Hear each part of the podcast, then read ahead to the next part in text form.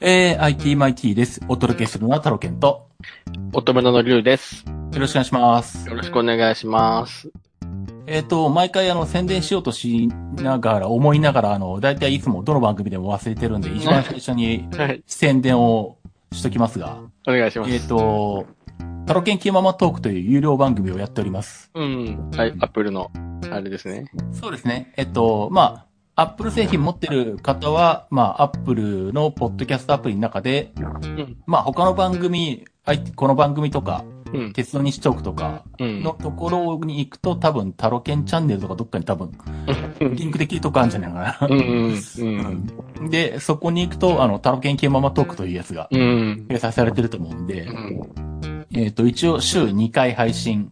あはい。1回が、い今でも今で今もでも、今でも。そうだね、はい。この前、太郎家さんの Facebook で、あえの流れてきて。ああ、そうですう。ん。うん。うんはいはい。、そう。Facebook とか SN、あの、Twitter とかに流してるのは、あの、気が向いた時しか流して ないんでなんですよね。 で実はも、毎回ちゃんと流してるわけじゃな週い。2回でやってる。週2回でも配信をしていると。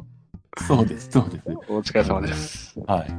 なんで、もう、130回ぐらいとかなってるんだけど、 す実ごは。いですね。相手もち超えそうですね、そしたらもう。あ、もう全然、全う然ん多分もうすぐ超えます。週2回だと。こっちはもうう、ん月1で、すいません、こ今月も、ほんと4月末、うんうん先週末ね、やろうと思ってましたけど、はい。うんまずすいません、田中さんの、まず CM、CM というか、ここから、はい。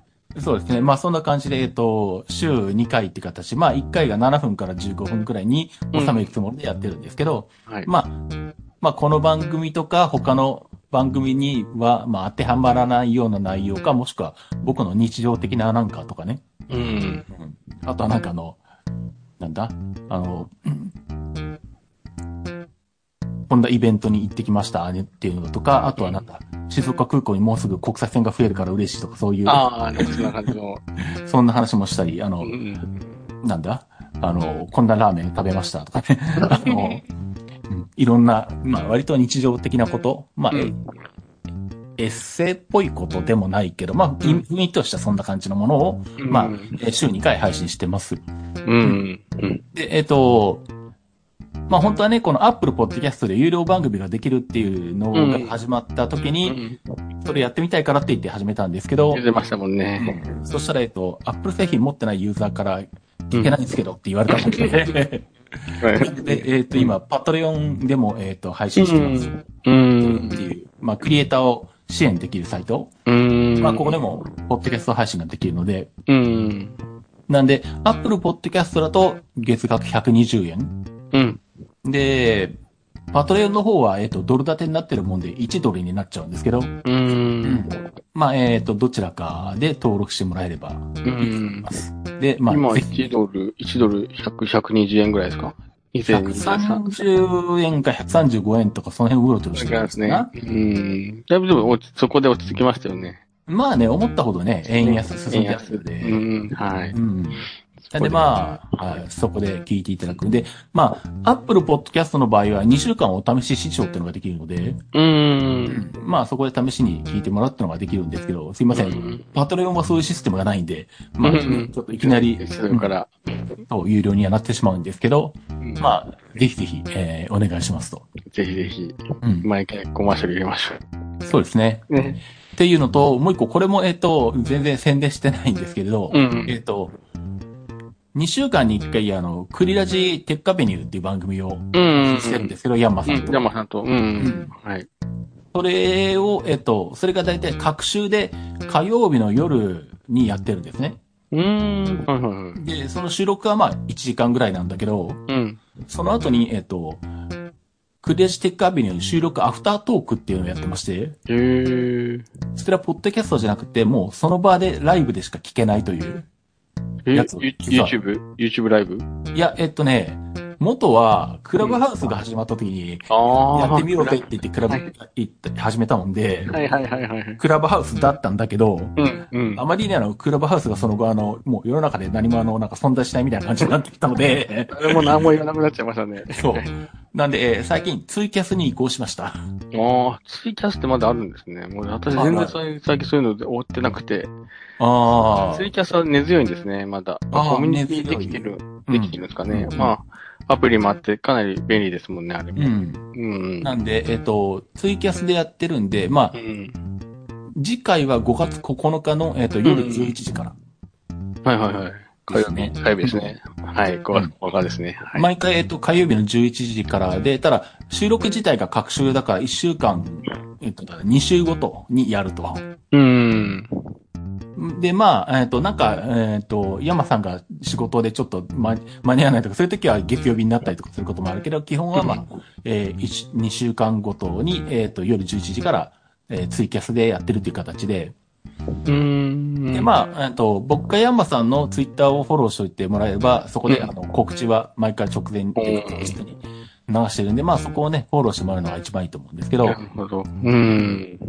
で、まあ、今チ度ャンネ5ル月も、9日。うん。チャンネルも山さん側のチャンネルでやってるんで、うん。まあ、あの、ツイッターを追っていくと、まあ、その辺のリンクとかから、あの、配信ページなんかもね、あの、うんいけるとは思うんですけど、一応、ここの番組のにも、まあ、リンクは貼ってきますけど、あ、そうですね、ぜひぜひ。はい。はい。そっか、すごい。でもだいぶ定期的にでもやってるんですね。私もね、うん最近なんか本当にこう、インターネットの活動を Facebook オンリーになりつつあって、ああ、そうなんだ。そううかん、Twitter もほとんど見なくなっちゃいましたね。なんか、うん、あーうん。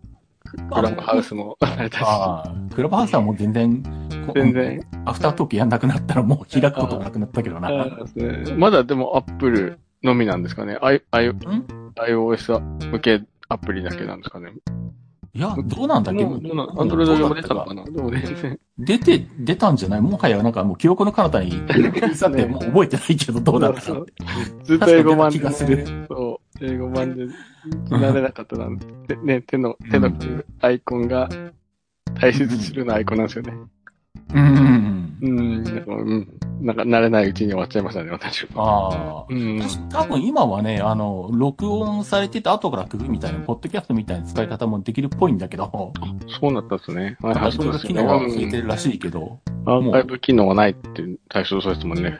最初はね、うんうん、うん。まあ、もうでもなんか、全然世の中的に話題にすらならないっていう。ほんとポッと出てきます。最近、な、なんとかスカイっていうのが話題ですよね。そういうのであると。なんとかスカイだよ。紹紹介制でね、なんとかスカイとか言ってたな。なんかまた私も出たのかなみたいな。 そんなあー感じです私の中では。ツイッターの代わりとかそんなイメージ何。ですそかうそうそう。何使いって言ったかな。ちょっともう全然うん。お、もう追ってもいないし、みたいな感じですね。まあ、一時はね、ツイッターがね、イーロン・マスクのあれ、関係でガタガタしたんであー、まあ、そ確こかがにね。代わりに何をっていう話もあったから、そうそうそう乗り換えね。そっかそっかうん。まあ、まあまあ、最近は落ち着いてきたんで、まあ、ね、別にあの、うんツイッターブルーとかやる気はないけれど、 ああ、有料代金がね。そうそお金払う気はないけど、別に今まで通り無料で使えるんなら、まあ、あの、う。うんうん。僕そもあんまり見てはいないから、自分では。本当にう。告知用とう、ん。あとは、リスナーさんから DM とかもらったり、なんかメンションもらえうば、ん。反応するけどっていうぐらいで。そうですよね。うんそこの、うん、つながりはあるけど、なんかアクティブにツイッターを見るっていううもん。うよりも、Facebook で、あれですよもうチコチコと、もう、う近近しい人の近況を見るみたいな感じが多いかな、最近。まあ、うんまあまあ、そうですね。そんなに、あの、下まで追ってみることはしないっていうのはね。ねそうやっぱ、うん、やっぱコロナ禍で本当にオフ会がなくなったのが、私の中でちょっとインパクト大きいかなって感じですね、その辺と。ああ、そうか、そそうか。うん、その辺を見ながらオフ会に行くっていうのが楽しかったので、 まあ、それこそ、うんね、きっこのファン、ファン、ファン、ファン臭いと、うんうんフうんァン、ファン仲間もそうですけど、うん。うん、そういうのも一気になくなっちゃったから、あれですけどね。でももうね、うんあ開けますからね。まあ来週末ね。来週末うん。はい。うん。あーで、まあ、そんな感じで、うんまあ、うんまあ、宣伝ね。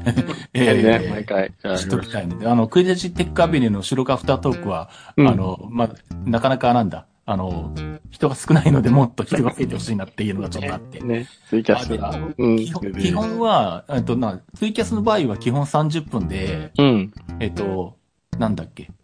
なんか投げ銭っぽい、投げ銭じゃないや。なんか、えっとえなんか、投げれるんだけど、それがいく5つ集まると30分延長とかになるのかな。ああ、ああ、はいはいはいはいはい。うんそういうのすごい、ツイキャスはあれですよね。あそうの、なんか、プレゼント送ったりするのがあるですよね。うこんなんで、あの、それが5つ集まらないと30分で終わって、えっ、と、うん。それが5つ集まって延長になったら1時間まではやりますが、うん。それ以上集まっても1時間で終わるので、終わっちゃう。あ、いいえ、まあ、面白いですね。それもそれで。うん。そうそうという形なんですけど、面白ぜいすよねひ、うんぜひ、あの、ね、時間が合えば聞いてもらいたいなとはい。いうとこですね。 5月9日ですね。はい。僕の誕生日になりますが。はい。僕、僕らの誕生日ですね。ああ、そう。そうそうそう。5月9日生まれのポッドキャストですから。はい。なんかそうですね。ついに、あっという間ですね、1年が。5月9日生まれ。5月9日誕生日。うん、もう来週からそうですね。ですね。アイスクリーム記念日。なんか今年なんかあったなと思って、うん。なんですけど、なんだったかななんか今年なんかあるんですよ。5月9日の日。ちょっと見つけられなくて。あ、そうなんだ。うん、まあアイスクリーム記念日が一番有名だと思うんですけど。ああ、そうなのか。なんか、なんかね、見て、あ、これ、ポッドキャストで取り上げよう、せっかくだからと思ったんだけど、そこまでたどり着けなかったんで、なるほど。そこになったら何かの日っていうのが確かなんか増えるはずなので、うんなるほど。うんうん。まあね、何かしら最近はあの記念日いっぱいあるから。そうですね、今毎日、かぶってたりする毎日記念日ですからね。そうそうそう。うん。そうなんですって。はい、まうたん誕生日、もう一個年を取りますけど。はそうですね。い、ははい、です。い。で、あとあの、前回ね、あの、ね、ワインモバイルとソフトバンクの話をしたと思うんですけど、うんうん。そしたら、えっと、メールをいただきまして、あうん。あのー、うん実際にソフトバンクとワインモバイル両方使ってますとうん。いう方かへらーはいはいはい。いただいて、まあちょっと、あの、まあこの、もともとマイモバイルとソフトバンクはどうなのって話が、もともとルンルンと、ルンルンで BJ と話してたっていうこともあって、うんうんちょっとまあ、かいつまんで、ルンルンの方でも紹介はさせてもらったんですけど、まあ今うん回、ちゃんと、えっ、とね、ちょっと読み、読ませていただきたいと思うんですおけど。願いします。はい。はい。えっ、とね、カッツさんっていう方からいただきましたね。ありがとうございます。ありがとうございます。はい。えっ、と、Y モバイルのエリアについてということで、うん。えっ、と、いつもは楽しく拝聴しています。カッツと申しますと。うん。えっと、137回 MNP できる格安スマホセールマイレージのため方で Y モバイルのエリアについてのお話がありましたが、うん そ。の中で誤解があったのでメールいたしましたと。ありがとうございます。はい、ありがとうございます。えっと、Y モバイル LINE もソフトバンクの通信エリアについてですが、うん。現在は全く同じエリア展開となっておりますと。うん。 Y モバイルもソフトバンクも両方回線を所有していますが、体感的にも同じです。うん。で、まあ、前回のその、えっ、と、まあ、話にあった内容に対して、まあ、これは推測なんですが、うえっ、ん。と、Y モバイルのエリアが狭いと感じられたのは、うんおそらく端末側の対応バンドの問題かと思いますと。ええあ、そうなんだ。なるほど。ギャラクシー、ギャラクシーでしたっけギうん。私、ギャラクシーですね。ャラクシー S、S9。 S9。うんうん。 S9。えっ、と、ギャラクシーは、うんえ。っ、と、Y、Y モバイルから発売されてない、ああー、はいはい。なので、うん。まあ、おそらく SIM フリー版かどっかのキャリア、他のキャリアのところから購入されて利用されているかと思います。の、ドコモ、ま、ま、ドコモです。裏にドコモって書いてありますもん。なるほど。ど。うん。で、各キャリアで使用できる通信バンドに違いがありますが、うんえーソフトバンク、Y モバイル等も含むは、いわゆるプラチナバンドと呼ばれる周波数帯に、バンド8、かっこ 900MHz と、バンド28、かっこ 700MHz を使っています。うーん。特に重要なのが、このバンド8、900MHz の方ですと。うんうん。で、バンド28は三大キャリアとも共通なので、まあ、これはどこの端末を持ってきても条件は一緒ですと。うんうん。で、ドコモは、えーソフトバンクでいうところのバンド、えーと、ソフトバンクでバンド8のところは、バンド18の 800MHz を使っていると。うんうん。で、ちなみに au はバンド26、えー、800MHz を使用していますと。うん。もうお分かりかと思いますが、うんドコモ系で買った端末はバンド18に対応しており、au 系で買った端末はバンド26に対応していますが、うん。ソフトバンクで使うバンド8には対応していないのが普通です。なるほど。うん。えー SIM フリー端末でもバンド18には対応するが、26や8には対応しないとか、うん逆に全てに対応するものもありますと。うん。なので、えっ、と、まあ、この間スキー場とかで全然繋がらないみたう。いなんうん。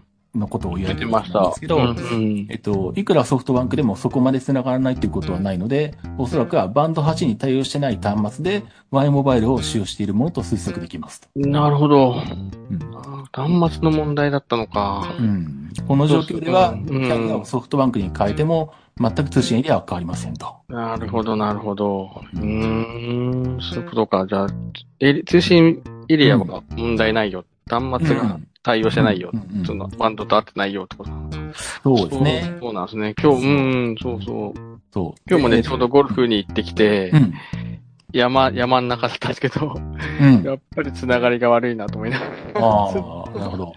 ま 前あ、モバイルかと思ってましたけど、うんなるほどなんかすっきりしました。なるほどはい。うんまあ一応、えっと、メールの続きを見ますと、うんはい。えっ、と、自分の使っている端末がどのバンドに対応しているか分かれば、おのずとどのエリアが使えるか分かると思いますと。なるほどねえ。ーそもそも Galaxy S9 は 5G に対応していないので、バンド28の 5G エリアも使用できないため、うん。バンド28で 5G のエリアを積極的に構築しているソフトバンクはさらにエリアでフリーかと思いますとういうメーん。ルをいただきましてありがとうございあまりがす。とうございます。はい、詳しく。うん。なるほど。解決しました。解決というか、うん。ううんん。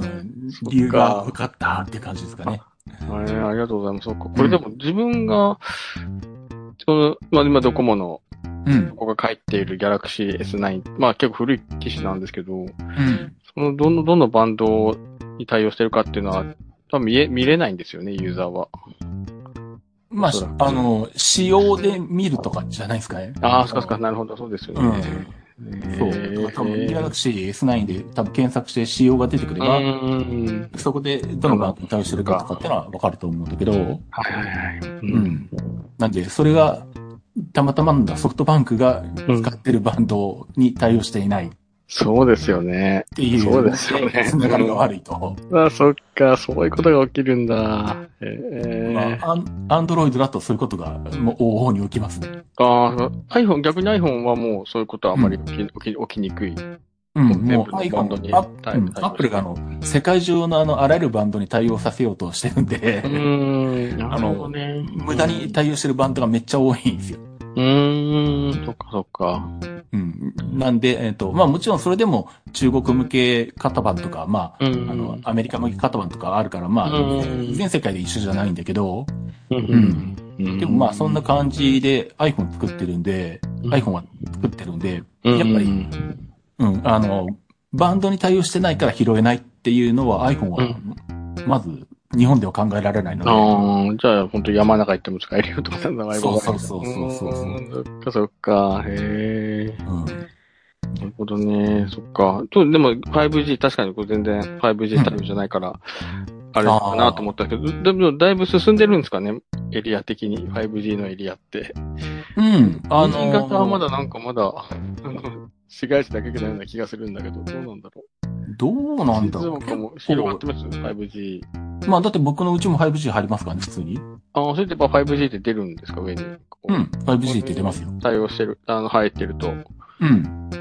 なんで、もう地方の都市、うん、そこそこの規模の都市とかだったら、もう 5G 普通に入るので、うん。多分 5G、バンドがつかめて 5G 対応の端末とかでやれば、うん。だいぶ 5G こんなにあるんだっていう感じになるんじゃないですかね。そうなんですね。はい。これどうしようかな。まだ、まだ1年。まあ、これ、その、ち中古で、うん。結構、なんだろう。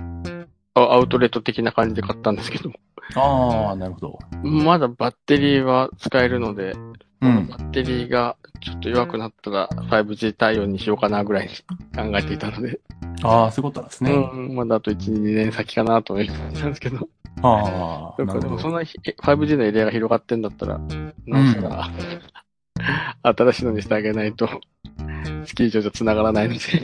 ああ、まあ、でもまあ、5G が、なんだ、5G しかなくて 4G がないってことは、まあ、めったにん。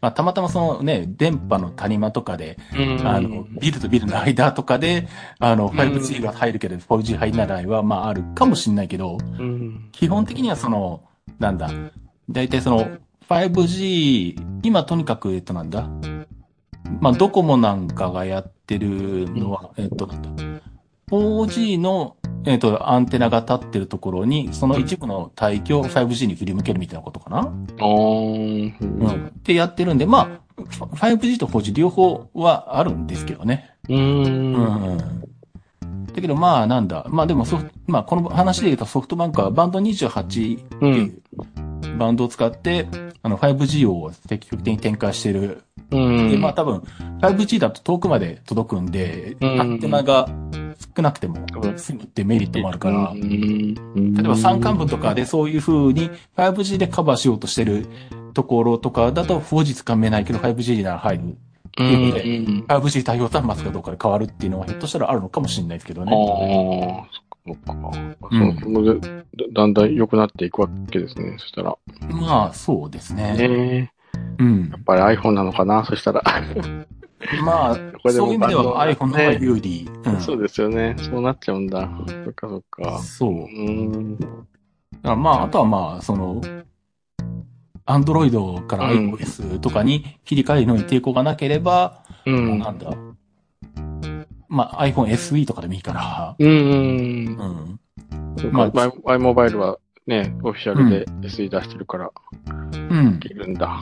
うん。で、まあ iPhone だったら、あの、一番本当にあの、どんなバンドのでも拾うので、うーん。まあ、県外になる確率は山のとか中でねもまあ低いってでいうね。っていうかね。やっぱ端末だったか。うーん。そう。アンドロイドはそれがあるんですよ。あ、そうなんですね。あ、そっか、結構有名、あるあるなんだ、それは。うん、まあ、あの、うん、アンドロイドは、うん、特になんだ、格安端末とか、アンドロイド、ああ、そうかそうかそうか。うんもう本当にキャリアに縛られる。そうキャリアに縛られたりとか、もともとその仕様として、あの、なんだ、このバンドとこのバンドは対応してませんとか、うーん。っていうのがどうしてちもゃあんとるんそで。こを見ないとね、ダメなんですね。そう。そうそう。そう、最初私もこれドコモ、たドコモ、かあれですね、あの、回線で使っててうん。よかったんですけど、それこそね、あの、マイモバイルに家族で全部変えるって時に、うん。た時に、こう、シムフリーの対応かなっていうのですごいドキドキしながら、そう。あの、うん、マイモバイルのシムカードさしましたけど、なるほそうど。いうことですよね。そう。だから結構なんか、なんだ、あと、まあ一般的にはあんま使わないけど、BJ がよく使ってるあの、USB 通信端末とかね。ああ、はいはいはい ああはいい。うのなんか、もう、あの、あからさまに対応してるバンドが限られてるから、うんうんうん。 iPhone じゃ入るところでも電波つかみにくかったりとか、あーなるほどね。あとあの、モバイルルーターの類とか、うんうんうんううんん。あれな、あれなんかもね、それがどこまでバンドに対応してるかによって、。ああ、そう他の携帯じゃ電波つかめるから、その端末だと入りが悪いとかっていうことがあり得るんで、ああ、なるほどね。そう。それはちょっと、うん、iPhone 以外の端末でやるとき は気をつけなきゃいけないっていいやうね。ー勉強になりました。いえうことで。なんで、あのね、初めてここで、あの Y モバイルとソフトバンク両方使ってるっていうのがね、やっと、うあんの、よかったですね。見つかったの で、もう、ルンルンとかでずっと喋ってて、誰かうんそういう人はいないのかってずっと思ってたんですけそうど、ですよね、それも iPhone だったら気がつかないですもんね。まあそうです Android の端末でそこがこう、現れてくるわけですもんね。ああまあ、特にその、ね、あの、山間部とかで極端に入りが悪いっていううんに関しては、まあうん、アンドロイドだとまあね、そういうのがね。じゃあ、起きる。うん、起きることがある。うーん。ですね。うんありがとうございます。いやはい、ありがとうございます。なんで、Y モバイル、LINE もソフトバンクは基本的にもう全部、えーエリアは同じエと。リアは一緒ということですね。いやこの次端末変えるときにはその辺も注意しておかないそうと、ですね。そういうことですね。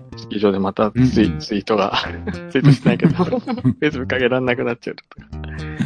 まあ、そういうようなことはあるようですね。うん、いや、本当勉強になりました。うん、本当にね、これ僕も本当に知りたいなと思って、うん、どうなんだろうと思ってたんで、助かりましたね、このメールいただいて。あ、すいませんありがとうございます。はえい。ありがとうございます。じゃんじゃんと、 あの、メールしよう。メール来ますでも、とりあえずたまに来ます。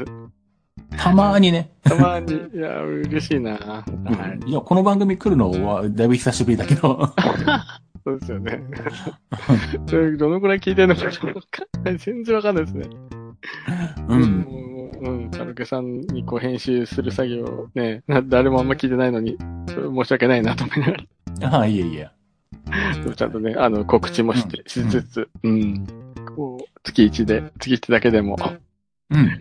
参加させていただければなと思います。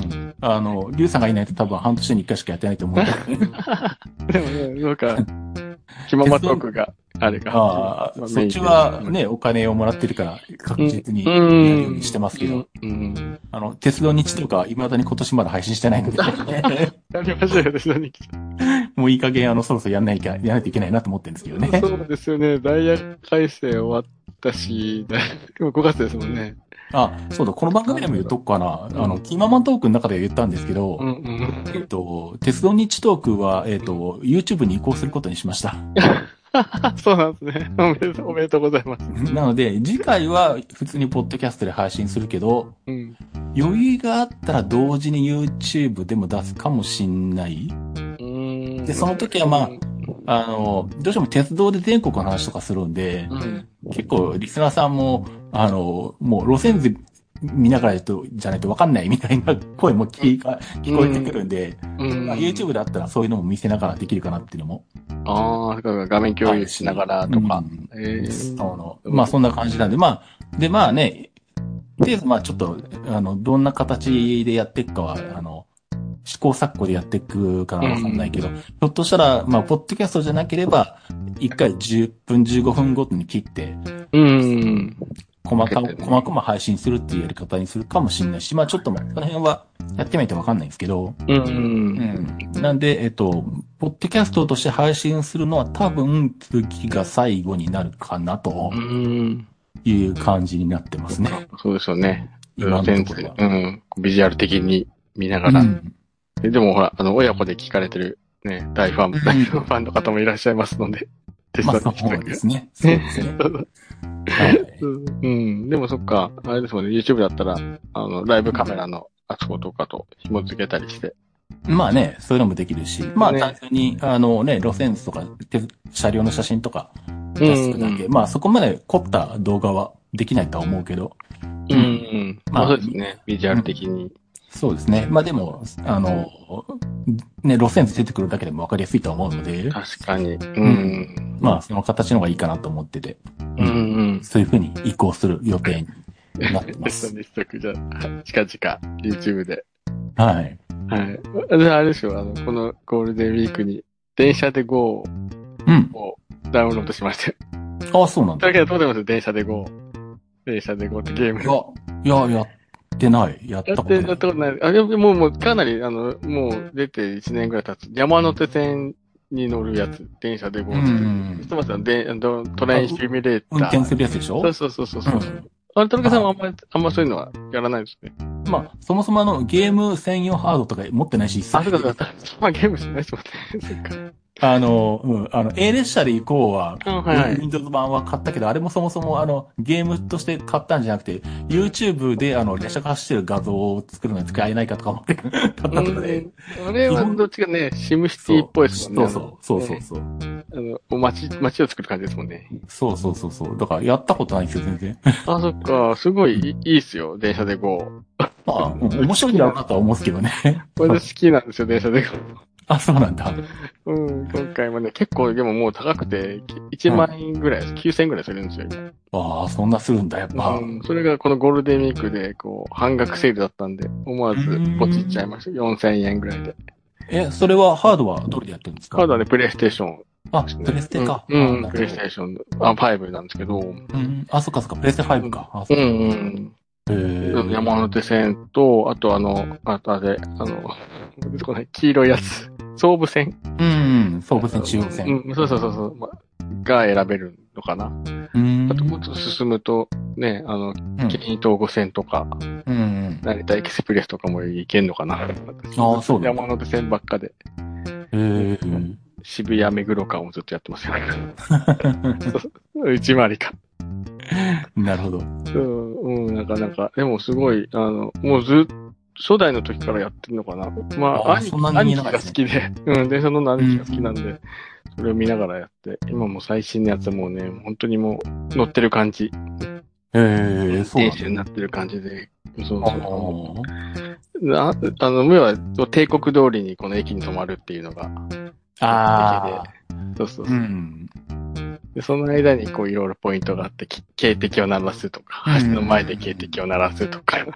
ああ、まあね、あと速度、なんかあそうそうそう急いで走んないとみたいな。そうそうそうそう。加速もしないととか、そういうのもあるから。そういうのしながら、帝国通りにうん。行ったり、駅に止まるっていう、そうで単すよ純ねなゲームなんですけどね。そうそうそう。いや、もうあの、なんか、うん、旅行も行けないから、あ、なんか渋谷駅こんなだったな、みたいな思いながら。そうそうそれってゲートウェイ駅うんうん、はい。し渋谷って何最新の渋谷なんですかそれ。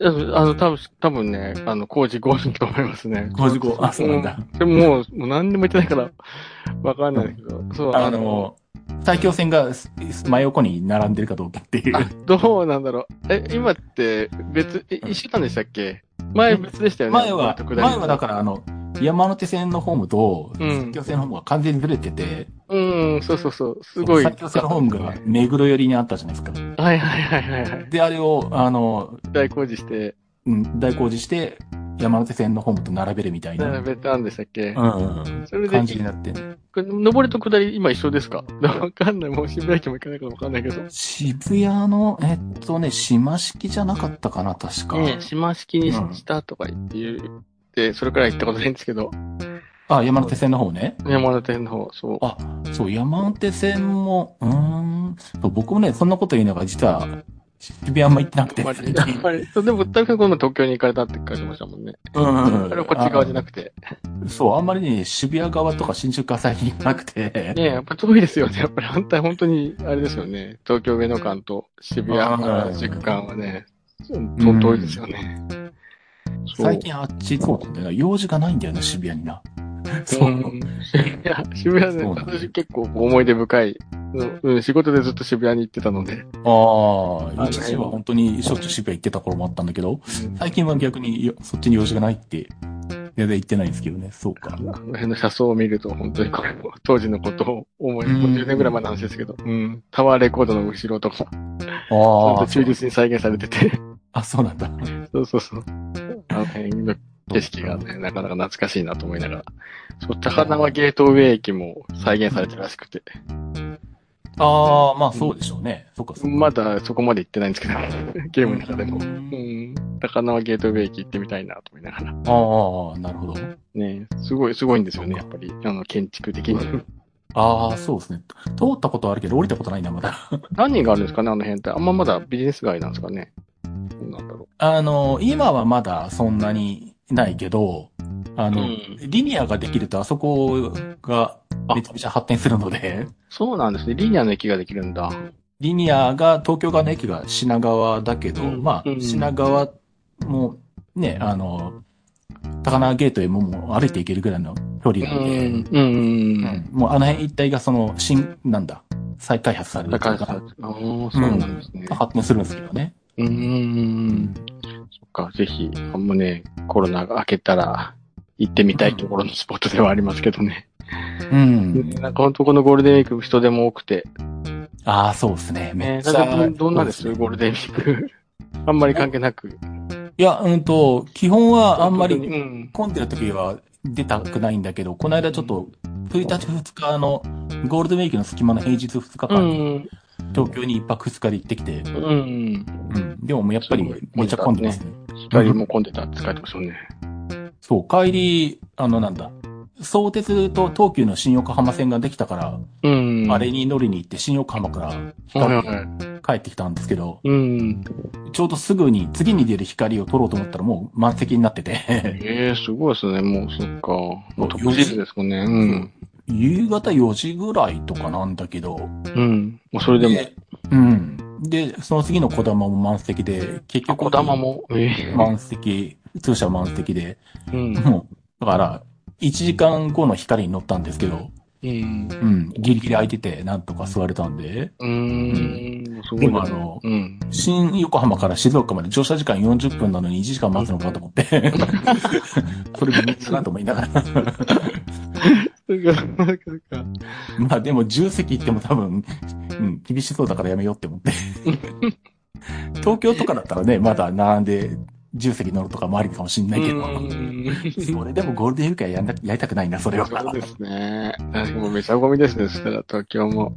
ねそういや、本当うん、すごい人ですよ。山手の手線もそうだし。え。ああ、はいはい。下手したらなんだ、静岡ですら、あの何、二日の、だからろ二日の6時ぐらいに静岡に新幹線で着いて、うん。そこから一駅普通列車に乗って安倍川、ね、駅まで行くんですけど、うん無理無理が安倍川なんで、うん。あの、その普通列車がもう、なんだ、ゴールデンウィークでうん出かけてる人と、うん。月曜日火曜日だから通勤通学してる人もいるんですよ。ああ、まあ、そうです。私も仕事でした。うん。うんだから、両方いるから、普段よりも街で混んでるって いう、6時とかその時間になる余と。計にね、そんそうあそうそそうんそうなことになってたのか。うんそうそうそうあでそう。も静岡あれですよ、今。あのうん。松潤来るって。浜松か。浜松の祭りに松潤、あの、大河ドラマの。あ家あ康なるほど、家康浜絡松みに、で。うん、そうそう。浜松に松潤が来るから大騒ぎになるって言って、あ、そうなん だニュー。スになってましたよ。そうなんだ。静岡が今暑いかもしれない。そうか、まあ、確かにあの、ね、なんだ、どうなる家康うのん。お土産屋さんとか、あの、駿府城の中にできてたりしてたから、盛り上がってるですね、地元は。いや、すごい。どこまで集客できてるのかよくわかんないんだけど、でも松潤来るって。ああ、それはまあね、んお祭りとかだったらまあ大変なことになるんだろうね、きっねと。そう、そう言ってましたから、あすげえんだなと思いながら、あ、すごくすごくなってるなと。そうか。でもね、海外も、でもね、本当に、外国人もいっぱい来て、うん、もう本当に外国人だらけ。あ、本当に、新幹え線は必ず乗ってる。ーうん。そえんな感じですね。うん、戻戻りつつありますね。うん、もう戻るっていうか、もうコロナ前以上に人がいるっていう。あ、もうね、そう、プラス反動でやっぱりみんな行くん。しょ行くのかな、やっぱり。いや、行ってるみたいですね。ねもうでもわ割引的なものは全然ないんですよね、やっぱり。いや、ゴールデンウィーク中はないけど、ゴールデンウィーク終わったら、まだま全た国旅行支援は残ってるん交で。流的なものはまだ残っている。うん。まあ、ただ、すぐ完売になっちゃうから、それでよよくできないっていう。ああね、おそうだ、あれだ、あの、JAL もなんかやってましたよね、この前なんか。ああ、あれはあの、ね、あの、アナがなんだっけ、7000円均一とかでやったから対抗して、ああ、そうなんだ。 6600円均一とかで。やったらサーバーがそう落ちそちゃっう。たよ。そうそあうれそすうごい、そしたらあの、運行の通常のシステムにも支障が出たんですよね。ああ、うん。あれ、うん、そうそうそうそう。あの、 えだ発見システムとか、あその、うチそェうッそうクインシステムとかも、そっちに動かなくなって出たと思っ全部人力でやってたっていうて。ね。ね、予約システムと別じゃないんだと思う。 そうそう。ね、そっちにも影響出ちゃ大変だなと思う。まあね、相当大変ですよね。そうですね。ね、うんやっぱでも6800円は格安ですもんね、やっぱり。そう、あれで、ね、ニセコの中継のチケット買おうかと思ってたのに、ああ。中止になったから買えなかったっていう。確かに。ね、北海道までなくて。それは魅力的ですよね。ねまあ、そこまで行かなくてもね、定期的にやってほしいですけどね。 すごい、でも、まあサーバーが落ちちゃうくらい、アクセスが。まねあ、まあ、さすがにあの、仕切り直しで今度はあの、期間を短く区切って、うんちょうこんちょこっとずつなんかやってるっぽいやでっすてよるっね。て、そういう対策を打 って、うん。もう通常の運行システムと連動しちゃうっていうのは、なんかまあね、なんかびっくりした なと思って。気離しとけよって思うんだ けど。そこ、それもできなくなっちゃうんだなと思いながら。まあね、あの、多分急遽決まったんで、そこまであの、詰め切れなかったんでしょう ね。大丈夫かどうかとか。なんか、ANA に負けるなよと。まあ、うん、そんな感じでいいのかな。きっとね、すごい、やっぱ航空業界もやっぱりか競争が激しそうですね。まあ、特にこれからね、本当に今イケイケで、もう世界中のね、航空会社が、あの、イケイケでやってるんで、うーん。そうか。だ そうっでてすねなんだ、アメリカ、んユナイテッド航空も、うん。なんか、うんと25%ぐらい便数増やすとか言ってて、へえ、あ、すごいですね。あそう、そうかそうか。うん。それこそ、うん、あれだ。に、新潟空港も、スタッフがうんうんう今不足して、あ、そうなんだ。っていうのがで、うん、新聞に出てたって言ってたの、それも。ああ、うんまあ、だけは運行してないけど、それでももう人がもこれう、でそう足りそ、ないうってスいタッフが足りなくてどうしようってなってみたい、新潟空港も。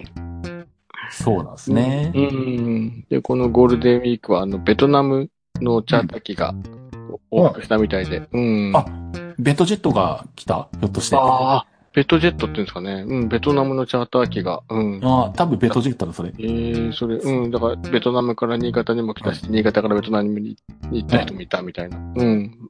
そのベッドジェット静岡もチャーター便が来たんですよ。あ、ええー、あ、これから来るのかな来たのかな多分来たんじゃないかな。え、じゃあ FDA ってことなのかな ?FDA ってことなのかないいや、あの、ベトナムの LCC でベッドジェットっていう航空会社があるんですあよ。あ、へえ、そうなんだ。ええ、それと、地方空港をつなぐ。うん、あの、だからなんだ。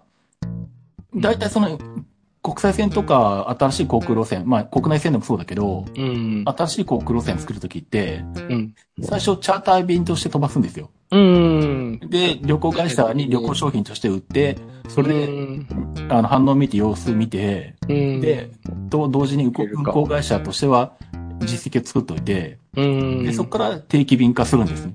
ああ、だから多分あのうん新潟にベッドジェット定期便来ると思います。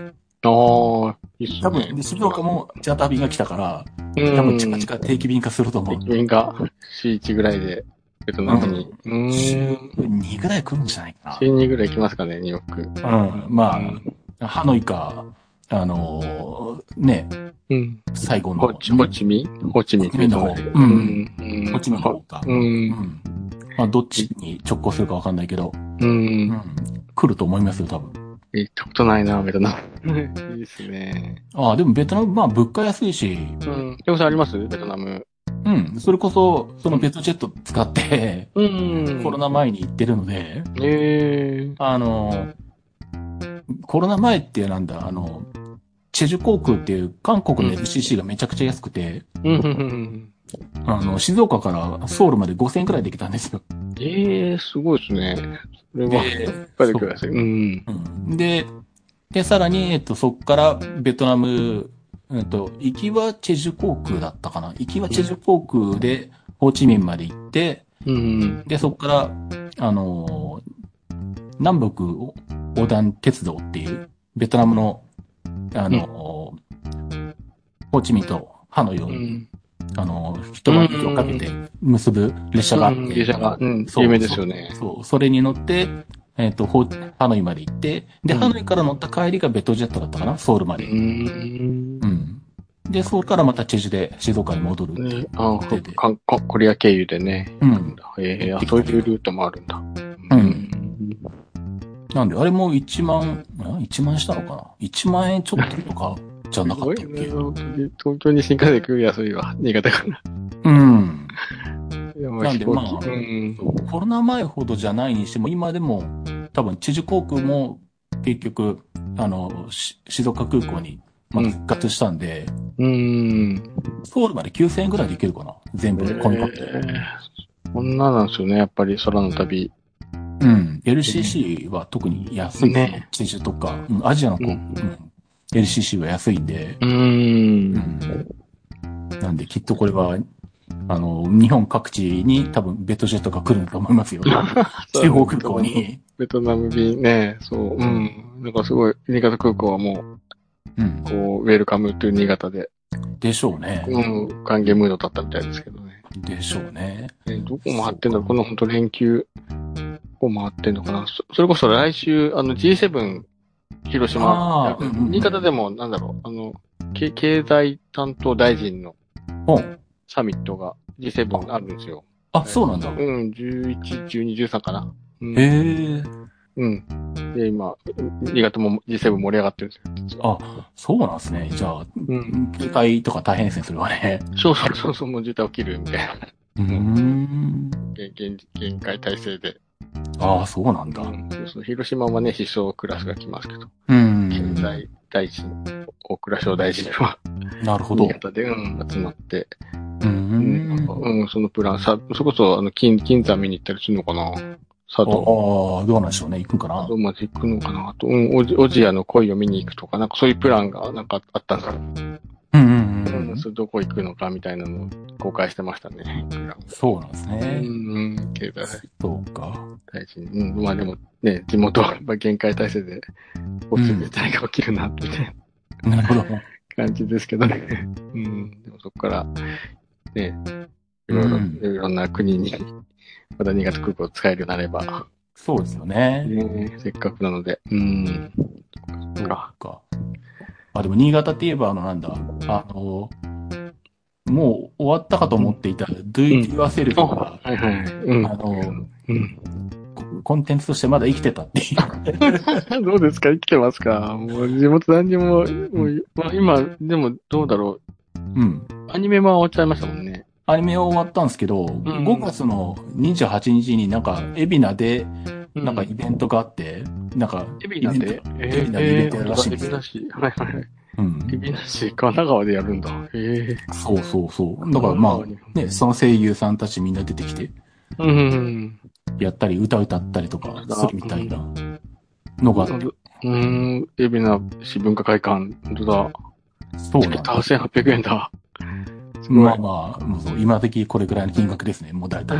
そうだね。イベントこれもトークショー的なやつ。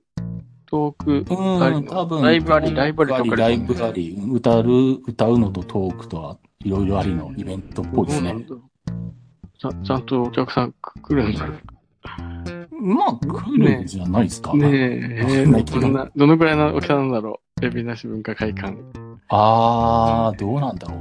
1000人ぐらい入るのかなあ、でもすごい広い。新潟県民会館よりも広そうだ。あーいや、でも、桜やねと脇やあみが出るから、多分いっぱいになると思いますよ。これは相当有名な声優さんなんですね。一ノ瀬かなとか、この辺も、 もう最近、あー、聞いたことあるな。めちゃめちゃ出てるし、うーん、そっかそっか。あの集客力あるんで、この人たちは。これ、これエイベックス、エイベックスピクチャーズがもう全面的に。うん。でも地元じゃあんまりもう、もう私が聞かないだけなのか。。ああ、そううんなんですね。あり、うん。一、本当やるときだけですよね。もっとこうね、ずっと根強く続ければいいんじゃ、いいのになと思いながら。うん。うん。アニメ終わったらもう、とんと聞かなくなっちゃいましたね。そうか。でもまあこんなで、あ、イベントやるんだと思ったら、もう一個見つけたのが、んはいはいはいあの、実写ドラマ化されるそうで、 すごい大人気じゃないですか。マジかよって思ったんだけど、あ石川もする。誰出るんですか、石川。何れかわかんないけど。アニメレコーダー、すごい。たくさんうん紹介されたサイトはアニメレコーダー。うん。そへうーちゃんと三女子を舞台にそうしですて、ね。へえ。ロあ、ケーションもやるっていうことなんで、そうなんですね。あ、それこそこ5月28日のイベントに期待しようって書いてあるから。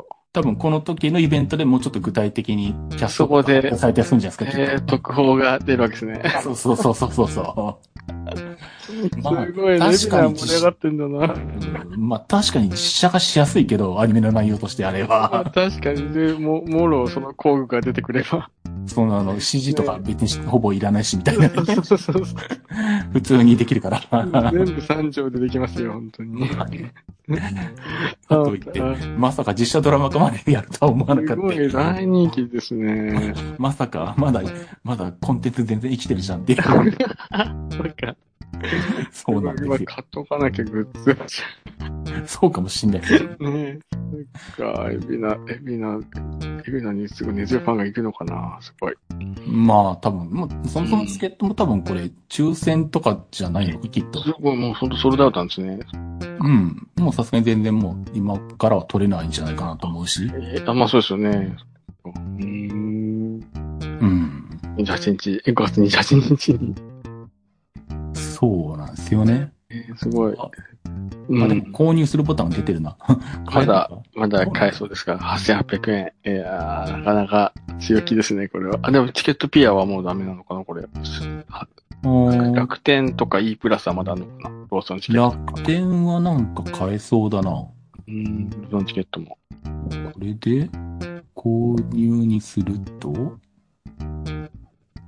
あ、楽天チケットはまだ買えるっぽい。ああ、ローソンチケットはまだ買えるっぽいですよ。発売中になってましじた。ゃあうんそうか。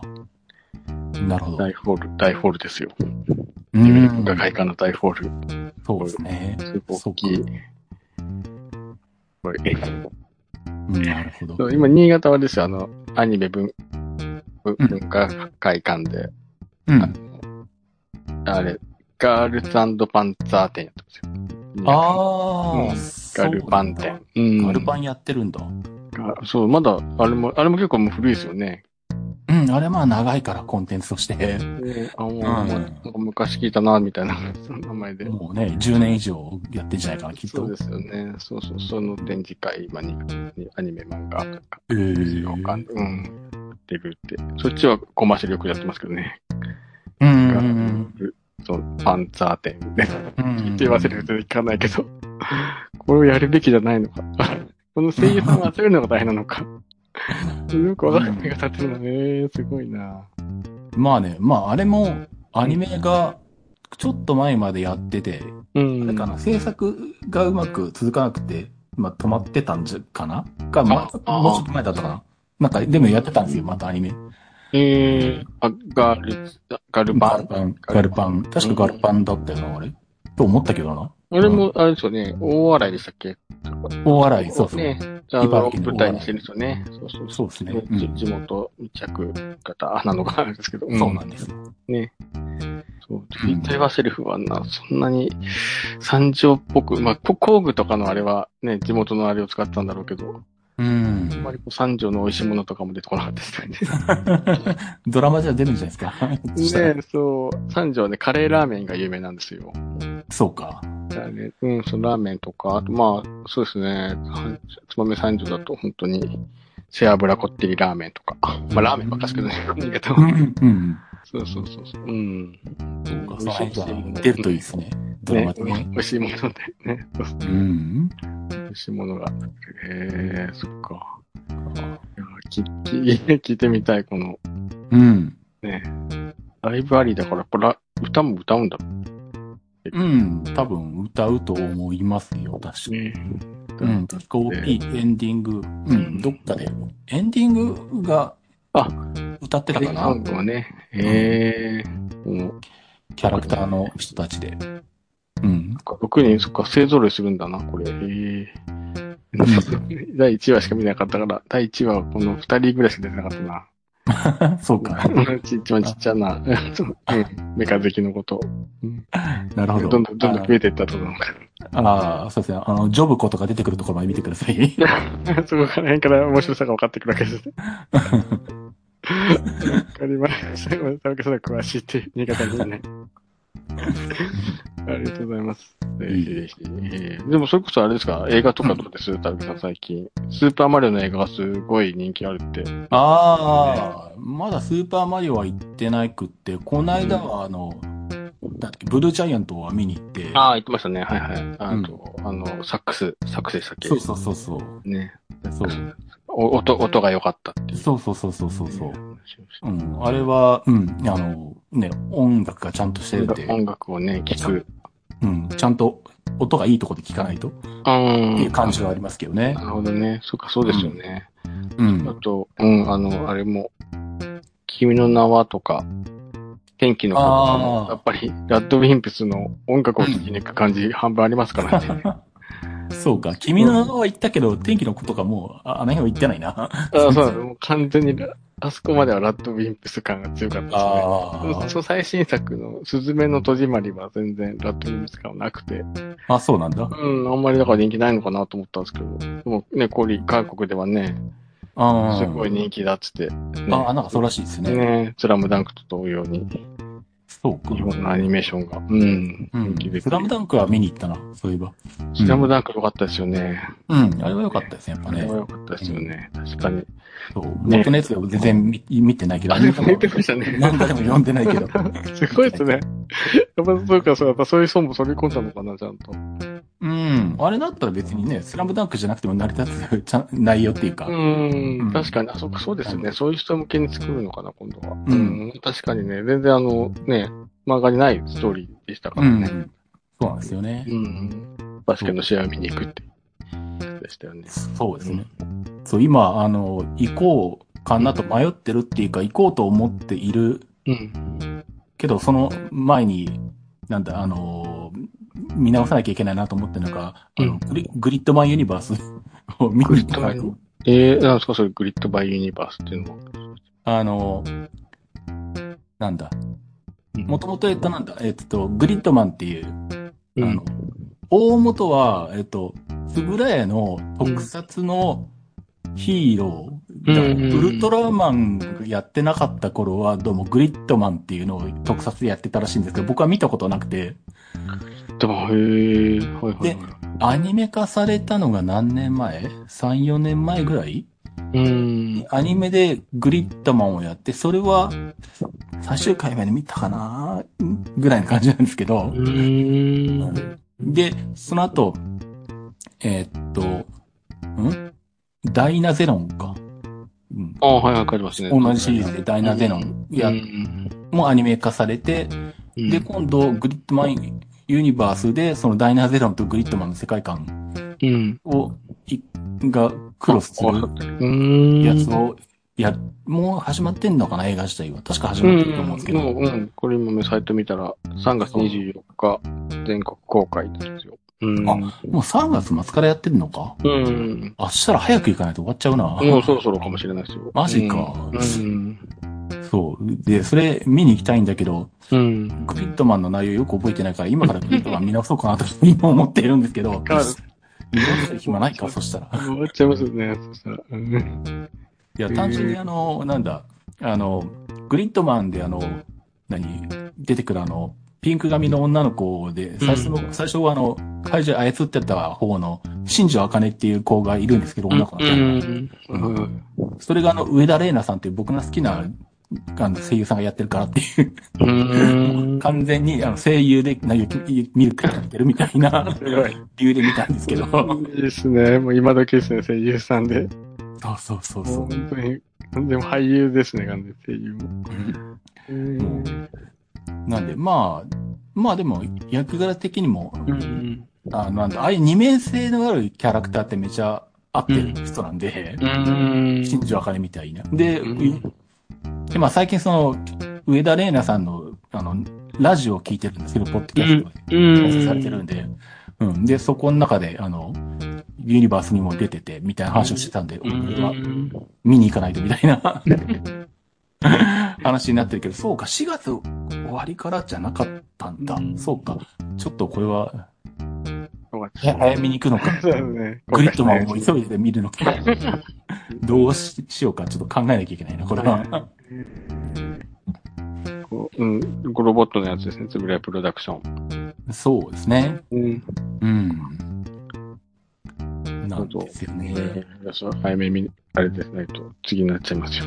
そうですね。うんうん。スーパーマリオ、越されちゃいますから。ああ、まあね、マリオはまあね、当然人気あるだろうし。面白いですかね、でもなんか。俺どうなのすごい半信半疑ですよね、私の中では。まあでもなんか、楽しめそうですけど面白い。うん、面白いっていう話ですけどね。ねごでもこう、ストーリー的にどうなんだろうって。もうストーリーとか関係なくたら、あの、関係なくもう見て面白きゃいいっていう、そういう映画なんじゃをな見いに行く感じなんですかね、やっぱりもう。スター・ウォーズ的な感じで行った方がいいのかな、そしたら。うん。まあ、まなんあ、か、感動作ではないってことですね、それ。感動は知るかどうか知らないけど、涙あり、笑いありではないですね。そしたらどうなんでしょうね。ね まあ、老若男女ってことですかね、やっぱりね。家族向けで楽しめるみたいな感じ。ね。いあやのマリオ良かったねってなる。うマリん。オがクッパを 倒したねって。本当にゲーム感覚で見に行ったらいいのかな。そうですね、その辺は。うん。あ、まあ、余裕があったら行くかもな、みたいな感じ。見に行くかもな、みたいなもう感行じ。きたい、そう、ここでいつも行きたい映画の話をするんですけど、本当に全然結局見に行かなくて。ああ、そうなんだ。行きたい映画はいっぱいあれど、なかなか足が運べないですね、今、最近。ああ、そうなんですね。そうか。うん。行ってみたいなと思います。またね、うんなんか映画、映画も値上がりするって言ってましたもんね。ああ、割とね、1900円から2000円になるってあっちこっち。ねえ、2000円かと思って。言ってうん。なかなかですね、それは。やっぱり。まあ、さすがに、めったに定価で見ることはないから、まあネットショーで見るか割引だだけしか見ないから。うん。割っね、ちゃいいんそだんけな、ね。 確かに。うん。どんどん値上がり、値上がりで、世の中、大変ですけまあど。ね。まあね、その辺はありますけどね。ねえ、いやうー、んし。ょうもないですね、そこばっかりは。うん。やっていかないとね、全体的に上がっていかないと、まあね。ね、賃金も上がらないだろうし。まあそうでしょうね。ね、そんな感じで。うんうん。あ、それで話変わるけど、しうん地震は大丈夫だったんですかあ、地震、そうそう、地震今のとこ大丈夫だ。けど、今、ほんとちょうどね、今日、あれですよね、5月5日、能登半島のさその先っぽでうん震度6強なのかな、今日今日まで行くのかな、うん結構なんかいい時頃だったんで。 2時頃、いや、都合なりました、携帯で。それこそ、このギャラクシーが。ああ、なやってっくぱれそうですね。うん、でさっきね、 5強か。うんね、そうそう、さっき収録始める10 10時うん。前もね、なりましたよ。なって。そうか、余震があったんだ、まださ。うん、新潟も今、震度4とか3とかだったから、ほんと、こう、こう繋がる前に、うん。ガタガタってななりました ね。あ、そうなんですね。うん、揺れあまあしたよ。ー、大変ですね、ほそんれと石川の方はね、相当揺れたんじゃないかなと思いますけどね。こっちでなんとなく揺れたってことは。そうですよね。ねえ今ね、ちょうど観光シーズンでね、うあのん。ね、観光してる人もいるだろうに。確かすに。ごい。ね難儀だなと思いながら。そうっすね。ねでもまだ、あの、ライフラインはその止まってないみたいですけどね。あ、そうなんですね電。気、ガス、水道は。うん、あとうん電話も大丈夫だって言ってましたけどね。う。うんん。新幹線がちょっと止まった、とか、あ一ー時的に止まったぐらいで。ううん。ん。でもまあ、でも、さっきテレビ見ましたけど、建物はかなり軒並みこうぶっ壊れてますね。ああ、まあね、でしょうね。そう、何人も怪我した人も、ね、亡くなった方もいらっしゃるかもしれない。確かに。ねいや本当に。うん。そうか。い最初のでかかったのは6強で、うんささっき起きたのが5強なのか。今日、そうそうそうそう。余震でかいな。余震でかかったですね。びっあくりしました。ーそう。いや、でもこの本当緊急地震速報って便利ですよね、やっぱり。まあね、確かにね。やっぱ来たら、こうグッとなりますね、本当に。まあうね。ん。これすごいな、と思いながら。うん。そうか。それだけあるだけ違うな、と思いながら。確かにね。うねん。余震、ね、まだこれからも。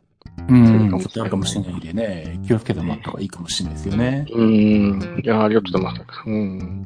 ね、もうどこで地震があるかわからうない。ん。こんなにね、穏やかな日々が続いて、ようやく春らしくなりましたけど、ねね、地震ばっかりはね、いつ起きるかわかんないからえ。。そうですそのね。うん、今日は携帯の充電もしながら、うん寝うんなきゃなと思いながら。うん。そうですね。その辺はね、備えておいた方がいいかもしれないですよね。ね。ね、やっぱ余震は来ますからね、普通に。うん余震の後にババッと余震はねえ、どうしてもありますよね。ね、新潟も来てます。はい。はい。あ、あと、これ話しとこうかな。うん、。そうう。他のところでも、ルンルンとかでも話したけど、あの、なんだ、うんあの、んここではどこまで話したんだ ?Windows のノートパソコンを持ってたっていう話はしてたんで、はいうん、うん。で爆そ発れがが。うん。そう。で、壊れて、なんかうんず、ちょっと使ってなくて電源入れようとしたら電源が入れなくなってたんですよ。ああ、その話はしてしなかったです。ああ、そうでしたっけ、そう。あの、もともと、いあの、動画編集用に、その、うん。あの、じ NVIDIA のグラボが入った Windows のノートを3年ぐらい前に買ったのかな。うん。フロンティアっていうとこで買ったんですあ、よ。はいはいはいはい。うん自作 PC のメメーカーですかね。あ、まあ、自作っていうか、その、うん、割と、デスクトップなんかとかだったら割と、うん。あの聞きますよね、フロンティア。そうですね。うん。うん。そのショップブランドで組み立てて、うん。はいはい、そうですよね。うん。うんで、それがまあ、ちょっと前に、3月か、3月に電源入れようとしたら入んなくなってて、うん。で、で、まあ、そもそもしばらく使ってなかったんで、まあ、とりあえずそのうち修理に出すかと思ってほったらかしにしちゃって、うん。で、ずっと仕事忙しくて、なんか出したり余裕がなかったんだけど、この間やっと修理に出したんですね。うん。で、したら見積もりが来たんですけど、うんえっと、まあ、電源が入らないのは、もうマザーボードの不良です。うん。うん。で、えーこれに関しては、もう無料で修理します。えー、え、え、初期不良ってことやってても買ってから3年くらい経ってるんですよ。うん。で、そうそうそう。で、別に延長保証とか何も入ってるわけじゃないんだけど、うん。まあ、そもそも旅行か。うん、はい。で、ただ僕が使い方が荒かったんで、うん。点キーの位置とか指でガンってやったら、一円のキーが取れてたりとかしなくなってるとか、うん。あとあの、裏蓋開けて SD、SSD 差し替えたりとかしてた時に、うん。あの、裏蓋のところの筐体のところとかパキって割ったりとか、あとこう、ね、ネジを何回もこう、う結構なんだん。十何本ネジ外さないと裏蓋取れないんで、何回かやっててるうちになんか多分、ちゃんとした正しい位置にネジ刺さってなかったりとか、そもそもネジが一個なくなってたりとかしてたんですけ ど、でもそこはでも電源が入る、入らないをかけたですもんね。そうそうそうそう。ね。だからその、物理的に損傷したところに関しては、えっと、税込み4万6千円もらいますと。ネジ、ネジ代で。その、今日、で、で、マザーボードの修理に関しては無料でやりますと。で、ただし、今。今、えっと、パーツがありませんと。はいはいはい。うん。で、なので、すいませんが、パーツが変わりますって書いてあって、うんメール。に見積もりに出てきたんですけど。うん。、で、CPU が第9世代の Core i7 だったのが、うん。第12世代の Core i7 になります。おおすごい。3年後ってことうん。そう。でう。、ん。グラフィックボードが、えっ、と、GForce の RTX2060 だったんですけど、うん。これが3060に変わりますと。すごい。フルバージョンアップじゃないですかね。そう。で、その関係で筐体も変わりますって言って、結局もうほぼ、あの、全然別マシンって状態変わっちゃう状んだ。態になって、なんか SSD とメモリだけはそのまま差し替えますって書いてあったけど、うんいや、CPU が3世代も変わったらメモリいないんじゃねって俺は思ったんだけど、まあいいやと思っそうですよて。使い対応してますかね、それね。そうそう。なんで、それで4万7千円で、あの、優勝アップグレードして考えても確実なんで、もうすぐお金払って、すぐあの、お願いしますってメール返信 して、いいでしたね、そっか、すごいね。そう。なんで、あの、第12世代の Core i7 で、あの、RTX3060、VRAM6 ギガにやって書いてたっていう、え今、最新は12世代なんですか、 13世代か今。な。 10もう1年うん。代か。うーん。そう。なんで、あの、まあだから、第9世代とか多分修理用、まあだから作っん。まあそう、作ってはいないのかもし、作っていないのかもしれないけど、多う分、ん。あの、なんだ、アップルとかだったら、あの、うん修理用に古い Core i5 とかもちゃんとインテルに発注して、修理用に確保してたりするんだけど、多分もうね、そんなでかいところじゃない、うん。うん。で山口県の、あの、1ショップみたいなところで、あ、山口県にあるんですね。そうなんですよ。へー山口なんですよ。えー。そう。なんで多分もう、そういう対応をしてるのかもしれないですけど。だったらもう、新しい目のやつを載せた方が。そうそうそう。そう、なんで、なんかめちゃめちゃラッキーでした、それ。すごいですね、ラッキーでしたね、さっき。 これ快適です。ね。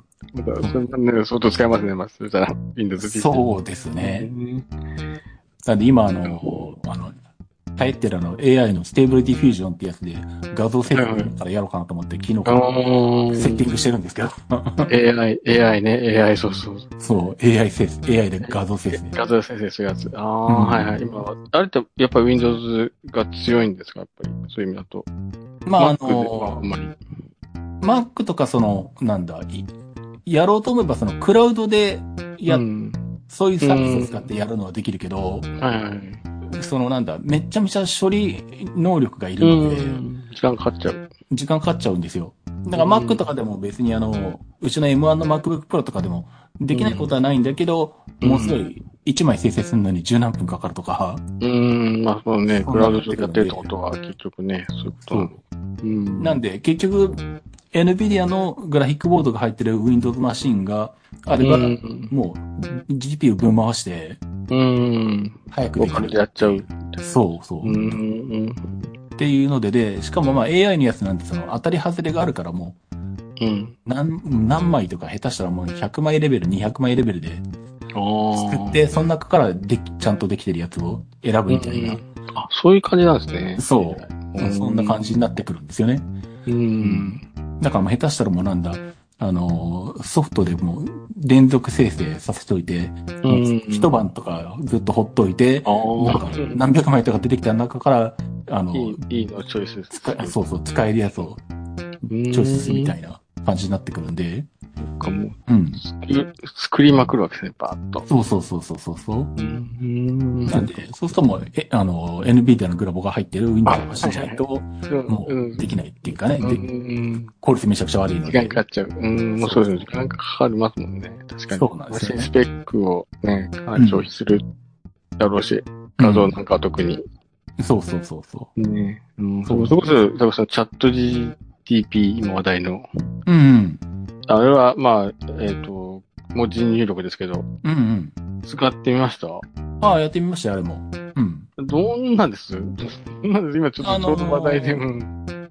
なんだろう。下手に Google で検索して、その中からこうページを何ページか読んで調べていくのにやったら、チャット GPT に聞いた方が早いぐらいな感じですね。ああ、まあそうなっちゃうのか。だからね、うんあの、一般的な、うん。なんだろうな。ただその、今だとチャット GPT ですから GPT-4 は、うん。に2021年までのデータしかも学習させてないので、うん。だから2021年以降のことはわからないんですけど、ああ、そうなんですね。あ、そううんいうね、年代縛りがあるんですね。う。ん。要はそのうん AI に学習させてるのがいついつまでのデータっていうのがあるので、ああ、そうなんだ。うんへえ。ただそれで回答できた範囲だったら、もはやうん自分で Google よりもちょっと GPT に聞いた方が早いかなっていう。あれって、どう街道的にこう、ウィキペディア的なものになるんですかどうなんですかね。まあ、その持ってるそのなんだ、学習で使ったデータの中からうん。適切と思われるものを拾ってくるっていうかな。うんうん。ただし、えっ、と、全くデータめのこともあるんで、まあまあそうですよ完璧ねに。信用しちゃダメなんですけど。 うんうん。まあまあね。ね間違いはいっぱいある、あるでしょうけどね。要はだから、ネットに情報があるものだったら、比較的正確に出てきやすいけど、まあまあまあ、そうかそうですよね。ネットに情報がないと、そもそも、全然、でも頑張ってなんか答えを出そうとするから、うん。う全ん然デタラメになってたりとか。うんうんねそう。それがね、ちゃんと正しい、まあ、正しいっぽい日本語になってくるっていうのがね、 うん。ねこ怖い。文章としてはちゃんと日本語になってくるんですけねそうど。あの日本語力がすごいなと思って。うん。ほんと普通の日本語になってますもんね。なあんあ。かああいうのでこう来るのって結構ね、翻訳もそうですけど、うんうん。日本語っぽくない日本語で帰ってくるときは多いけど、日あ本語がそうでなすっねてるっていうのがね、すごい、すごいなと思いながら。あ。ああ、でも、その辺で言うと、あの、チャット GPT よりも、うんあの、マイクロソフトの Bing AI の方が、うん。もっとすごいですよ。そうなんですね。そうそう、マイクロソフトもね、始めたって言ってましたよね。うん。あの、今、最新版の Edge だと右の方にあ、出てあくるんれで、すけど。あの右上の B の、あのそうそうそうそうそう。吹き出しの、あれ、あれそうなんだ。あれ、あれがそう、あれが、うん、あの、Bing AI というか Bing アシスタントが、あれが、うん中身が Bing AI なんですけど、へえあそこにじあそこゃあだ質問入れて答え返ってくるみたいな。そうそうそうそうう。んで、Bing AI の場合は、うん。あのチャット GPT ベースにしてるんだけど、うんチャット GPT が持ってない2021年以以降のデータについてはネットから検索して持ってくるから、ああ、そっかそっか、そういうことをしてるから、ちょっとやっぱ、鮮度としては、新しい情報でも対応できるっていううーん、風になってるんですよ。マイクロソフトもね、ついに。うんやっぱそれってやっぱ全然、シリとか、あの、あれとかともう全く別物になっちゃうんですかね。もう Siri とか、あの、アレクサなんかもうおもちゃですね。あそうなんですね、やっぱり。 だ ってそんな、あの、でん、なんか電気そのスイッチ入れてとか、タイマー起こしてとかって言って、答えられるだけで。で、なんかちょっと変なこと言ったら、わかりませんとか言ってくるよそう。なんです よよくわかりませんってなってます。そうそう。だって、チャット GPT とか、まあ本当にわかんないときはわかんないっていうこともあるけど、うん。もう格段にレベルが全然違いますね。全然違いますよね。んうちも Google ホームがあって、うん。毎回音声入力してますけうど、ん全然賢くなんないなと思いながら。うん。いつもよくわかりませんそとうか。そうそう。だから Amazon も結局だからこんな感じで、もう格段の差がついちゃったんで、うん もうそもそも AI についてさ戦略を考え直すっていう。ああ、もうね、そうか、方針転換すそうる。。うん。ま、まあ、アップルもそれに迫られてるんでどうするんだってそう話。ですよね。なんか社内では意見が割れてるみたいな話を。ああ、そうか、そうか。聞こえて全然別物なんですか。えーそうレベですルね。 が、レベルが違いすぎて話にならないレベル。ね、そうそうそう。うん。ね、そうまあ、目指すところはそこなんだろうけど、ね、もううん難しいですよね、あれが出ちゃ出てきちゃうと。まあ別にチャット GPT そのまま取り込んで、い使えばいいと思うんですけそどうね。そうそうそう、そうならないのかなと思って。 まあ、いや、やる可能性はありますよ、それは。ね、そうですよね。そうなっていけば。そっか、でも、ビングが今、あれなのか、最新なのか。そういうそう。だから Bing AI が、うん、普通に使うんだったらチャット GPT よりも Bing AI の方が使いやすい。うーん。うん。もう、だから今、その、が学術的にもというか、大学界隈でも、なんか今、そういう意見が分かれてて。ああ、ね、よくあの、論文とか、書書そう籍に使っていいかどうかみたいな話そをうね。 そうそうそう。言ってますすねぐすぐ分かるんじゃないかなとず、私ずっと思ってて。なんかうん。ねえ、それこそ学生がチャット GPT 使ってレポートを書いて提出したら、ん似たようなのがみんな出てきたら一発で分かるだろうし、と思いながらああ、まあね。ねえ、そう、大学の先生舐めんなよと思いながらうんそう思ってはいるんですけどね、なかなか、なかなか、なんかね、禁止する大学も出てきたりするんで。ああ。そう思うでもと、うんそんなにと、もっとね、うまく使えるように考えた方がいいと、いいかなってずっと思ってて。いや、だから、あれですよ、あの、ネットで検索するのは別にいいわけじゃないですか。ねえ、そうそう、同じですよね、だから。うんそう同じことなんネットにあでる、情報が返ってくるだけだから。そう、だからチャット GPT を、AI を使う前提で、うんあ、の、なんだ課題を課すっていう。そうそうそうそう、だからもっとね、効率的なね、そ調うべ方がもっと返されれば、そういうことなんでそすれよはね。ね、すごいいいことだと思うんですけどね。だってそれだとなんだ要はなんだネット検索に置き換えたらそうなんだこのレポートを使うのに言って検索して調べちゃいけませんって言ってるのと同じで話なんで、同じですよね。そんなうバカなことを今現今の世のそう中そうでそう。やるのってアホ臭い話ですよそ。う、うん、そうなんですよね。うんうん、すごい、こう。むしろ積極的にこう使えって教えて、効率よくそう使いそうこなした方そがう。全然ねそれが AI の正しい使い方だと思うんですけどね。それができない学生を生み出すような大学のダメでしょうそうそうそんなの。そうなんですよね。だから、ううんん。私もでも使ったことがないので、これ、あれうろ ID がいるんでしたっけ ?ID 登録しないと使えないんでしたっけああ、チャット GPT はまあ一応最初だけユーザー登録すれねば。そう、そこはちょちょっと敷居が高いし、時間も。別ハードルにがた高だいんで、ただユーザー登録するだけですけそどう。なんですけどね。そこの、それすらもなんかもう最近めんどくさくなってしまったんで。ああ、てかまあマイクロソフトアカウント持ってれば Bing AI はそうですね。だからそれ聞いて、ちょっとやってみよう。マイクロソフトアカウントだけでの右上のやつ、吹き出しのやつやってみようん。う。ねいやとにかく日本語の精度が高くて、そうなんですよね。うん。うん。調べてみます。はい。はいはいそう高橋さんすみません。時間がかなりうん。いい。じゃあ、もう静けかわいそう。うん。でも、そう AI のことをそう、これも今話題になったので。そうですね。まあ、これから先はもうね、もういろんなことに AI が使われていくのはもう、あからさまに、ねだから、ね、当たり前というか、なっていくんで。それを本当便利にね、使いこなせるかどうかね。うん。ねとそのね、シンギュラリティっていうんですか、あの、AI が人間を超えるってああ、うんいうう。んうん 起きるかどうかっていう。まあね、まあそんなことは言ってはいますけどね、ね。でも絶対起きないと思いますけど、私の中で 確かもうね、その一定のルールの5、5とか将棋とかはうん。ね、もうあれでしょうけど、ゲームとかの話では、コンピューターにかなわないと思いますけど。いや、コンピュでータもーがどう、どうだろう。いや、いや、人間よりもまともな答え返すっていうのはもう全然できるようになるとでき思いるんまですすけかど。ね。人間を超える、そこが人間を超えるっていうことになるんですかね、やっぱり。なまあ何をもって人間を超えるっていそううか、かそっうていですうか。ね。確かに。だからなんだろうな。例えばその、よくまあルンルンとかでも言ってるけど、もはや政治家、日本の政治家がうん、自分の頭で考えるより AI に聞いてそれで政策決めた方がいいじゃんっていう。ああ、まあ明確らかかににこ。っちの方がまともな政治できそうだよねっていう。そうですね。確率的に高そうですもんね。そうそう。だからそういうふうに人間が AI を使いこなせるかどうかっていう問題。うーん。そんなですからねですよね。結局、そうなってきますもんね。うんそれを、だからもうね、機械に、ね、コンピューターで得意なことはさせてあげて、うん。今度賢くしてあげないと。まあそうですよね。ね、Siri も Google フォームも賢くならないという。まあまあ、そうですよね。そう、ずーっと思いながらこうね、毎日 Google フォームにおはようって言ってますけど、あ、そうなんだ。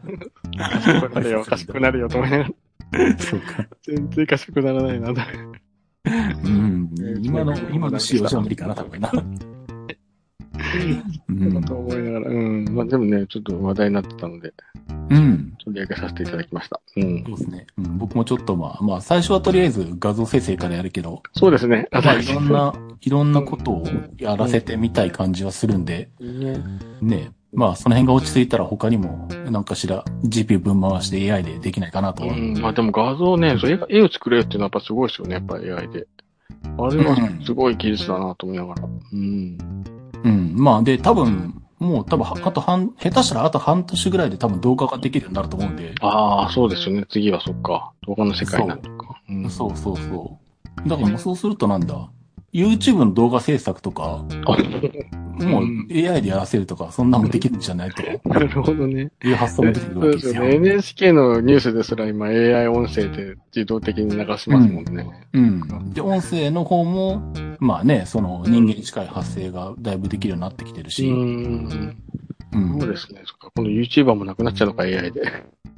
ななくなるっていうか、YouTuber が動画を作るのに自分で作るんじゃなくて、そうなるわけです作よらねせるっていう。 そうそういうことになるわけですね。いやだからそれができる人とできない人で差がつくっていう。あまあ、そう、確かに確か。に。うん、そういうことですよね。 そう。そういうことを考えるとやっといた方がいいなっていう話になってくるんですけど確。かに。先取ってね、うん。 AI で動画を作らせるよ。まありそうですね。確かに。うんうんこれだけね、ある、モーションキャプチャーも進んでるし。う。うんん。そうそう。その辺もね、た安くできるようになってるし、っていう考えそうるそうと。そう。うん。YouTuber もいっぱい出てきてね。それは全部学習させてあげれば。そうそう。自動的にできるわけですね。そうかそんな時代が来るのか。なるほどちょっとまあ楽しみではありますけどね。私なんかそうですね。うん、まあ悪用ね、そのフェイクがすごい嫌でね、やっぱ、やっぱああいうの見たくないなと思いながら、ん悪用してフあェーフェイクでこう、偽情報を流すっていうのは、ああ、インまあ。ターネットにあるまじ聞こえたなってずっと思ってはいるんですけどね。ああ、まあでも結局、なんだろう。もうだって、写真が証拠能力を失って、もう、ずいぶん昔、もう前からうんなってるわけじゃないですか。簡単に、本物と見分けがつかない写真の編集ができるっていう。うん、そうですね。それが動画でも同じ話になるっていうだけで、うん、別に今までやってきたことは変わんないわけですよ。うん、その延長線上でしかないのか。そう。そう。うん。だから、あの、別に、なんだ、なんだ、フェイクが作りやすくなったのが、今までは写真だと使い、作りやすかったけど動画が作りにくかったっていうのが、うん今度は動画も簡単に作れるよってなるっていう。うん、そうですよね。そんだけ話でうん そうそう。うん。だから結局、うなん証拠能力を持つのは何なのかっていうのはまた全然だから別の話うん。になってくるっていうことですよね。ねそう。う。うんん。まあ、それは技術が進んで処理能力が上がっていけば当然なるんで。ねそうそう。悪用する人がね、もういるっていうのがね、もう、いや、なんとかなんねえかなってまあ、まあ思いながら。うん。まあでも、それは別にあの、なんだ、パソコンがなくってあの、紙に文章を書いて、それで世の中に広めてた時代から、それで普通にやってましたからね。悪用する人は悪用するんですね。そんなプロパガンダなんかからでもやってることなんで、そう。うん、もう性善説で生きたい人間なので、そうか。ね、なかなか信じられ、信じがたいなと思いながなるほど。ら。はい。こんな感じでした。ははい。こんな感じです。こはい今月は、今月はっていうんですかい。。 はい。うん。うんいろいろ、ねちょっと深い話になっちゃいましたね、今回も。いいえ。はあい。りがとうございます。はい。じゃあね、またあの、なんか、あの、いやいや、そこは違うっていうツッコミありましたら、あ、そうですいただね。けいればや、とす思ごいますんいで。学びが本当にありましたね。うんもそうう、ですねじょじゃんじゃんと、ううんん、滑舌が悪いから、受け取っておりました。ごめんなさい、本当滑舌が悪くて。いやいや。ごめんなさい。滑もうそれは舌が悪いは送らないでください。それはもう、あの、頑張って、あの、あの、口の中に箸入れて、あの、発声練習するとか、そういうのしかないん で。プロのアナウンサーでもないので、お聞き苦しい点はご了承ください。そうですね。もうね、あこうポジティブな感想をお待ちしてます。まあね、その辺はね。はい。ははいい、はい、お待ちしてます。ははい。い。じゃあ、今回はそのとこですかね。はい、ありがとうございます。はい。じゃあ、ということで、お届けしました。IT マイティでした。お届けしたのは太郎健と、乙女座のりゅうでした。ありがとうございました。はい、ありがとうございました。